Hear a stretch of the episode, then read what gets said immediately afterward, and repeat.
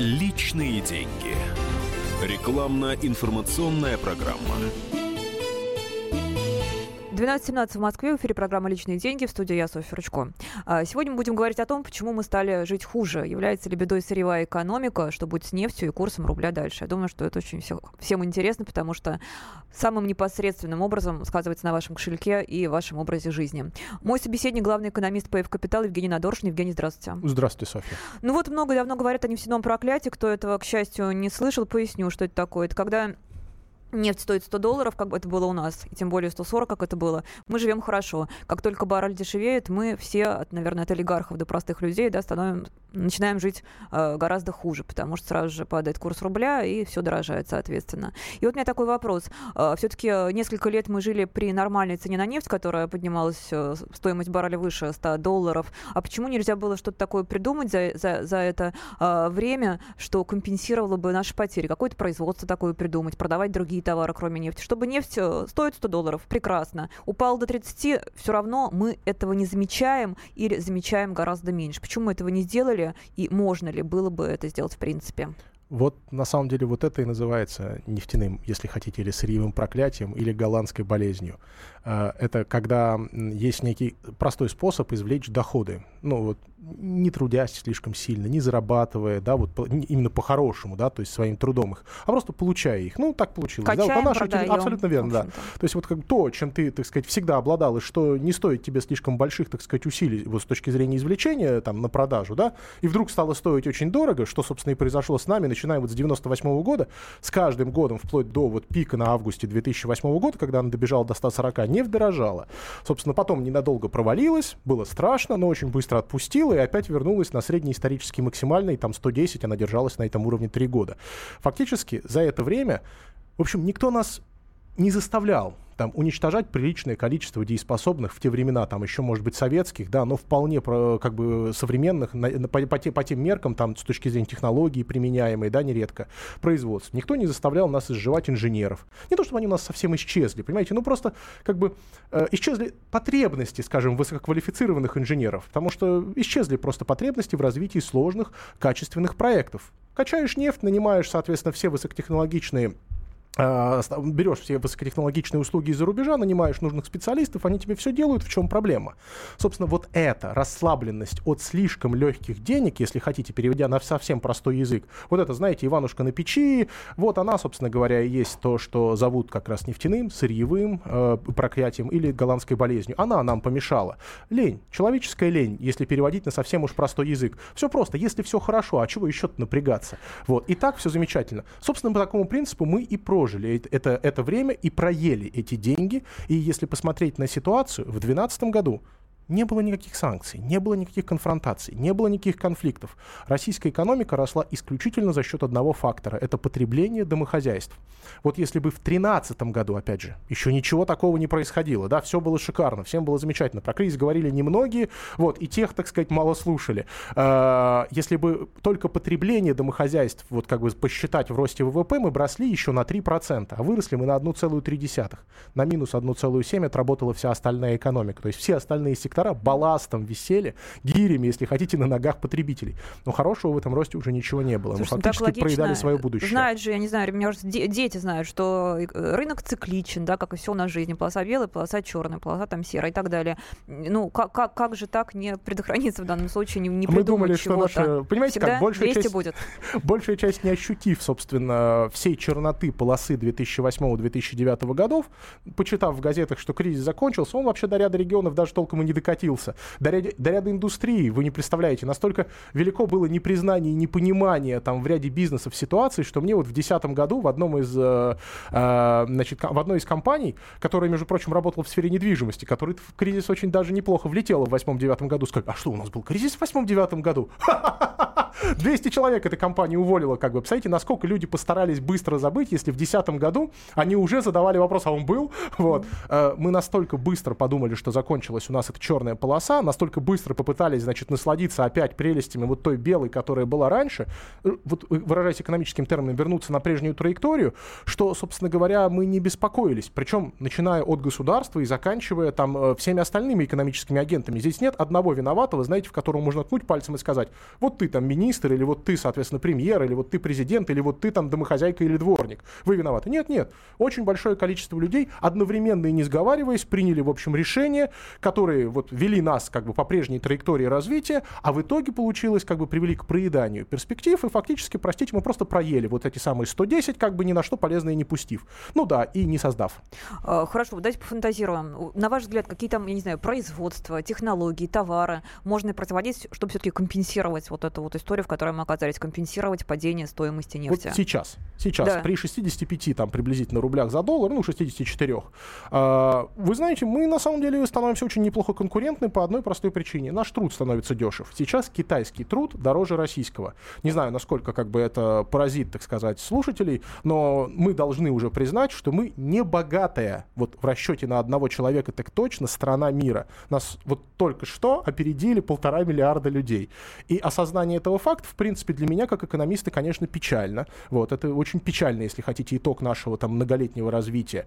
А, но это дает нам определенные конкурентные преимущества в сфере тех самых примитивных вещей, которыми до недавнего времени активно занимался Китай. Сборки, промышленные сборки, чего хотите при желании. То есть достаточно добавить немножко трудолюбия, вот, и при должном уровне автоматизации, как бы мы совершенно спокойно становимся конкуренты на уровне сборки, не знаю, почти всего, чего мы хотим. Ну, или всего того, что решатся здесь собирать крупнейшие мировые учитывая весьма непоследовательную нашу экономическую политику. И то, что мы сейчас вот всех запугиваем возможным повышением налогов после 2018 года. Мы, обратите внимание, который год говорим, но не очень как бы можем оформить в нормальную полноценную стратегию, что же мы хотим после этого самого 2018 года повышать. То есть мы говорим, что до 2018 года президент обещал, мы ничего не будем трогать. Кое-что все равно трогаем. Обещание для нас препятствие не нарушать. Так сказать, мы, мы как пацаны, слово дал, слово взял. Вот. Кое-что трогаем, но по мелочи, так сказать, на большие изменения, кроме налоговых маневров, нефтянки не, меша... не решаемся. Вот и там не доделали на самом деле так, как бы опять стоим одной ногой там, другой здесь. Вот. Но всем обещаем, вот после 18-го мы тут сейчас устроим. Все дозрело. И пенсионка сейчас полетит, как бы и подоходный, и тут, и то, и все. Простите, а когда люди открывают бизнес-проект, им важно понимать, как у них сложатся, соответственно, доходы и как у них сложатся расходы. Особенно иностранные компании, они очень все внимательно а, просчитывают. И вот налоги, да, и налоги это э, вполне конкретная и понятная часть расходов. Простите, если вы не можете бизнесмену сказать, как у него сложатся расходы вот на горизонте ближайших двух лет, вот он, 18-й год, ну какой же бизнес-проект он будет открывать? На год? Вы много знаете про проектов, связанных даже со сборкой, которые за год окупаются. Простите, времена диких 90-х прошли, когда взял 100 рублей у соседа, заработал 200 на завтра, соответственно, уже барон. Все, это не та экономика. Да, увы, или к счастью, или к сожалению, но она начинает заставлять людей работать и думать, наверное. А, кстати, я вот о хорошем хочу сказать, а все-таки можно так помечтать, может ли нефть у нас отыграть и вернуться на уровень, ну, хотя бы 100 долларов за баррель? В теории, да. То есть, а, и более того, да, на практике это будет зависеть от того, насколько, э, скажем, динамичным может оказаться развитие развития мировой экономики, и в частности сейчас основного локомотива дополнительного спроса, источника дополнительного спроса на сырье это Азия. И, и дальше все упирается на самом деле все в одну страну, Китай. Если Китай каким-то чудом продолжает расти темпами, там, ну вот если возьмем официальные цифры, около 7%, ну может чуть медленнее 6%, вполне возможно возвращение нефти к уровням 100 долларов за баррель. А, но я вам хочу сказать, что у Китая большие проблемы с ростом. У него он явно сбоит. И по большому счету будет удивительно, если они там 6-7 смогут удержать. Было бы неплохо, если бы где-нибудь в районе 4. И вот с 4% вовсе уже не факт, что мы на 100 вернемся. Просто никому больше нефть дополнительная в таких объемах не нужна. А там болтается за бортом огромный запас сланцев, вот который, про который сейчас много наговорили, которые у 100 долларов за баррель могут очень сильно нарастить свою добычу. У них вся революция, собственно, прошла меньше, чем по 90. Когда у нас было 110, у них было 90 и ниже. Соответственно, они всю эту революцию свою сделали по ценам локального рынка на нефть не выше 90 долларов за баррель. Так при 100 у них только как бы расцветет все. Поэтому картина следующая. Надо, чтобы кто-то это все сумел потребить.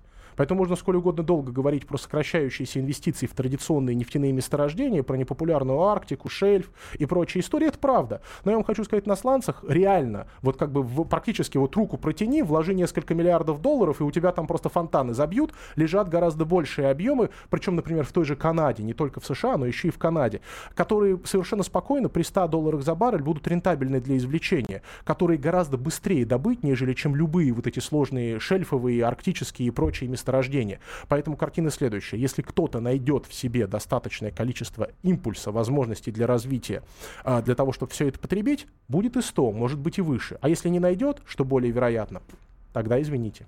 А почему, давайте расскажем нашим радиослушателям, почему курс рубля так сильно связан со стоимостью нефти? Ну, все очень просто. Дело в том, что для, для внешнего мира, несмотря на резкое снижение цен на сырье, все-таки мы до сих пор остаемся сырьевой экономикой. Посмотрите, что у нас в экспорте. У нас там до сих пор доминирует та же нефть. Процентов 70, по-моему, да? Сейчас меньше, сейчас заметно меньше, но mm-hmm. это принципиально картины не меняет, поэтому в существенной степени курс рубля связан с нефтью. Другое дело, что он стал меньше связан с ней, чем раньше. Э, очень часто можно видеть, как нефть, например, вот я это вижу на дневных торгах, бывает подрастает, а рубль при этом на это не реагирует. Стали гораздо больше влиять по часы налоговые периоды и оттоки капитала, которые часто уже связаны не с нефтью, а с необходимостью погашать долг. Поэтому есть иные факторы, они стали заметнее. Поговорим о них во второй части программы. Сейчас прервемся на короткую рекламу и выпуск новостей. Во второй части в том числе расскажем о том, почему никто у нас не снижает инфляцию так, как следует, и почему у вкладчиков банков часто возникают проблемы. Оставайтесь с нами. Личные деньги. Рекламно-информационная программа. Личные деньги. Рекламно-информационная программа. 12.32 в Москве. Продолжается программа. В студии я, Софья Ручко, и мой гость, главный экономист ПФ «Капитал» Евгений Надоршин. Мы говорим о рубле, нефти и нашей с вами жизни, которая очень тесно зависит от этих двух факторов. А, вот я хочу, опять же, продолжить разговор о рубле. Почему Центробанк не стал выполнять свою ключевую задачу? Почему он не стал поддерживать рубль, а отпустил в свободное плавание? В принципе, мы же с вами понимаем, что рубль можно было зафиксировать. Например, прекрасная вот такая циферка. Один рубль стоит 30, 30 о, ну, вернее, наоборот, 30 рублей стоит. Да, я думаю, что с таким рублем мы бы недолго Мы бы жили долго и счастливо. Гульнули, да, все бы были в Почему? Почему не делают этого? Вот. Да я думаю, что достаточно просто. Дело в том, что есть, э, видимо, у Центрального банка цели, ради которых он хочет сберечь резервы.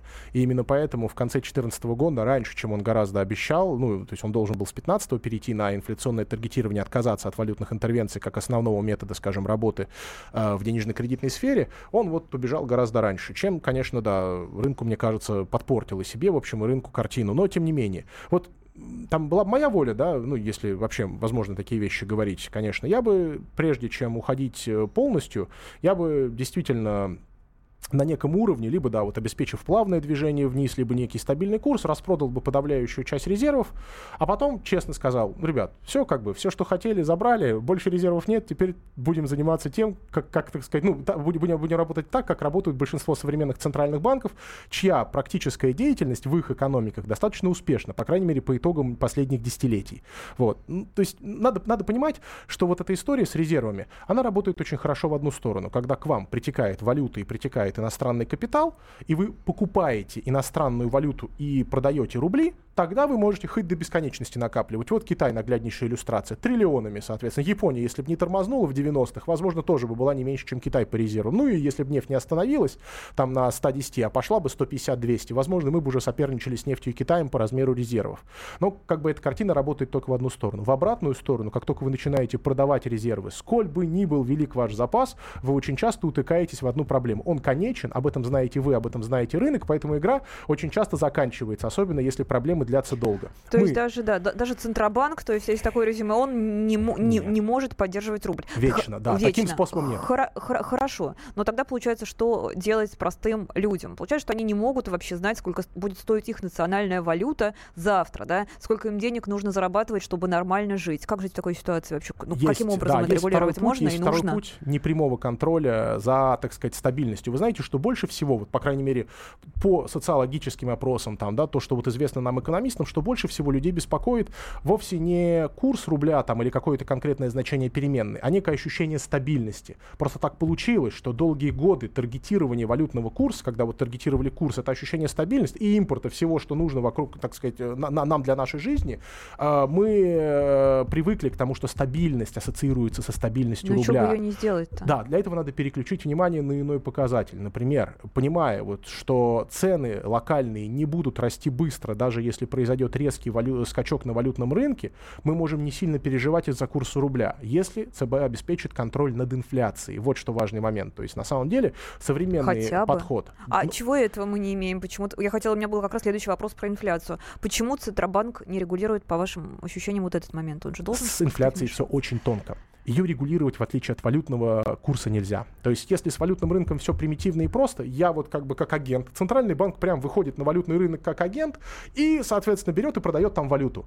И вот какое значение он хочет, такое он там может и поставить на конкретный день, если у него достаточно для этого ресурсов, то есть резервов, ну или рублей. С рублями-то проблем уж не будет, национальной валютой. А, соответственно, с инфляцией все сложнее. Инфляция складывается между нами, потребителями, и розничными продавцами. Это тот показатель, который контролирует Центральный банк в режиме инфляционного таргетирования. Центральный банк не имеет влияния прямого ни на нас, ни на розничные магазины. Это очень тонкий режим, он на порядке более тонкий, нежели чем инфляци... Э, таргетирование курса. Центральный банк может управлять ставками, давить на игроков финансового рынка или наоборот облегчать им жизнь, и через это через кредиты, депозиты населению, э, населению и компаниям, это дотекает до розничного магазина и до нас, и инфляция складывается такая, какую Центральный банк хочет, если он успешен в проведении этой очень непростой политики с кучей промежуточных звеньев. Это вот очень тонкая штука. Собственно, как бы Центральный банк в неудачной для него ситуации начал этот переход на инфляционное таргетирование и был пойман, но если хотите, вот как бы э, на двух стульях. То есть он не успел уйти полноценно с таргетирования валютного и перейти на таргетирование инфляционное. Вот что, собственно, произошло в ходе вот этого падения цен на нефть в конце 2014 года. А он решил не отказываться от пути, но вы же понимаете, если вот вы стоите, да, там стремнина, поток, как бы у вас одна нога, соответственно, застряла, и с лодки на лодку вы переходили. Вот. Было спокойно, вдруг, соответственно, вошли, да, то есть как бы пошло быстро, волна, прочее. Вот у вас одна нога на одной, другая на другой. Быстро, не сдернешь. Он запутался, Да, хорошо бы не упасть между в этот момент. И это, собственно, самая большая угроза для Центрального банка была в нынешней ситуации. можно было все это не просчитать, в общем-то, не непонятно. О, я вам хочу сказать, что штат действительно большой, но он в основном не для этих целей. Да и вы знаете, размер штата часто не помогает просчитывать. У нас есть компании. Количество штатом... не всегда означает, да, что все будет хорошо. Я думаю, сейчас у многих э, радиослушателей возник такой вопрос, он не очень популярный, это решение, но тем не менее не задать этот вопрос не могу. Чем в таком случае так плохо госрегулирование? Государство говорит, молоко должно стоить, я не знаю, там 100 рублей 20 копеек, ну я условно говорю, там 70 рублей, 60 рублей. И вот нельзя выше этой планки поднимать. Почему не сделать хотя бы на социально значимые продукты какой-то фиксинг по ценам. Так они же сделали, они же сделали. Смотрите, какая потрясающая штука. Они же фармацевтики фактически сделали. Взяли, выбрали определенное количество социально значимых угу. лекарств и сказали, вот у них цены должны быть фиксированы. А, и сколько они там уже лет 5 как фиксированы. И что мы получаем? В итоге эти лекарства, простите, стабильно исчезают из аптек. А, потому что одним невыгодно из-за того, что низкая наценка, оно стоит копейки, соответственно, прилавки выгодно выложить что-то другое. Производителям уже стало невыгодно, потому что по этим ценам они в какое-то время компенсировали это за счет увеличения цен на другие препараты и все равно поставляли, чтобы держаться за наш рынок, но сейчас они начинают это тоже прекращать, причем это процесс, идущий не первый год. Э, и что? Вот, собственно говоря, вам госрегулирование. Госплан даже в лучшие свои годы, насколько я помню, мог обсчитывать 50 тысяч товарных позиций. 50 тысяч! Остальное все досчитывалось на местах. Укрупненно обсчитывались для советской экономики, по-моему, в деталях 2 тысячи, 50 тысяч, если я прав... Я могу ошибиться здесь, но я думаю, что я не сильно вру, даже если ошибаюсь. 50 тысяч в целом, остальное все досчитывалось вот этими там, значит, СНАБы, гос... Вот, помните Райкина mm-hmm. со всеми этими mm-hmm. его забавными, забавными самыми важными людьми, у него монологи, монологи были. Вот оно. То есть, на самом деле, куча вещей для советской экономики тоже не досчитывалась, а решалась на местах. Представьте себе, всего лишь 50 тысяч. Зайдите в какой-нибудь крупный розничный магазин продовольственных, непродовольственных товаров и попробуйте посчитать количество ассортиментных позиций там. Что в продовольствии, что не в продовольствии. Только сейчас в продаже сотни тысяч наименований подчас одних только товаров. Ботинок, обуви, сандалий. Как это все обсчитать? Я вам хочу сказать, даже колоссально возросшие расчетные мощности не позволяют произвести полноценного точного расчета для того, чтобы каждую из этих позиций было выгодно и произвести, и купить. В этом особенность, в этом преимущество рыночной экономики. Кто бы, что бы там на нее не катил, вот как бы. Особенность заключается в том, что пока наша рациональность ограничена, пока мы, соответственно, не знаем все везде и про все, к сожалению, так или иначе, что-то нужно оставлять на откуп процессов, ну, естественных. То есть захотел, купил, цену кто-то назначил, согласен купить, значит, вот она и цена. И, и как бы этот вопрос, на каком уровне это оставлять. Я и так хочу сказать, у нас довольно много э, регулирования сейчас стало, потому что роль государства, явная и неявная, очень велика. Поэтому неплохо бы, скажем, дать возможность рынку полноценно работать в оставшихся сегментах для того, чтобы просто у нас были те товары, которые мы хотим купить. Ну и пока еще можем себе себе позволить. Э, я хочу, чтобы их стало больше. Вот э, теперь про банки. У тех людей, у которых осталось еще сберегать, да, э, мне кажется, они все-таки доверяют свои по-прежнему деньги банкам. Я имею в виду, открывают там вклад депозита. Вот, система страхования вкладов, да, прекрасно наработала, работала. Меня что очень сильно настораживает. В последнее время появились такие истории, когда у банка отзывают лицензию, да, вы слышали, наверное, да, да. а деньги вкладчиков где-то зависают. И люди эти да. деньги получить... Вообще чудовищная история. И люди эти деньги получить не могут. Это что, конец системы страхования вкладов наступил? И доверять банкам уже вообще нельзя? Это иллюстрация. Тут, смотрите, ну, то, что собственный ресурс системы страхования вкладов закончились давно, это понятно. Но они как даже бы, не скрывали, то, что ЦБ да? готов, угу. то, что ЦБ готов ее кредитовать, это как раз в моем понимании нагляднейшая иллюстрация того, что она будет держаться. То, что описали вы, это скорее сбой надзорного блока. Очередной сбой, коих было много, это еще один. Как бы. И вот нужно исправлять ЦБ здесь, а СВ бессильно. Ну а если вы хотите избавиться от такого, покупайте ОФЗ. Есть индивидуальные инвестиционные счета, то через них можно инвестировать в ОФЗ, и, соответственно, с помощью этого там сложно наименуемого инструмента можно заработать больше, чем с депозита. А, спасибо, но я думаю, что все-таки э, людям, большинству людей, чем проще, тем лучше, и хочется, чтобы было просто надежно гарантированный доход. Наверное, таких чудес не бывает. А, время программы заканчивается. Спасибо. Главный экономист ПФ Капитал Евгений Надоршин был в студии. Всем хорошего дня, много денег. До встречи. Спасибо вам. Всего наилучшего. Личные деньги. Рекламно-информационная программа.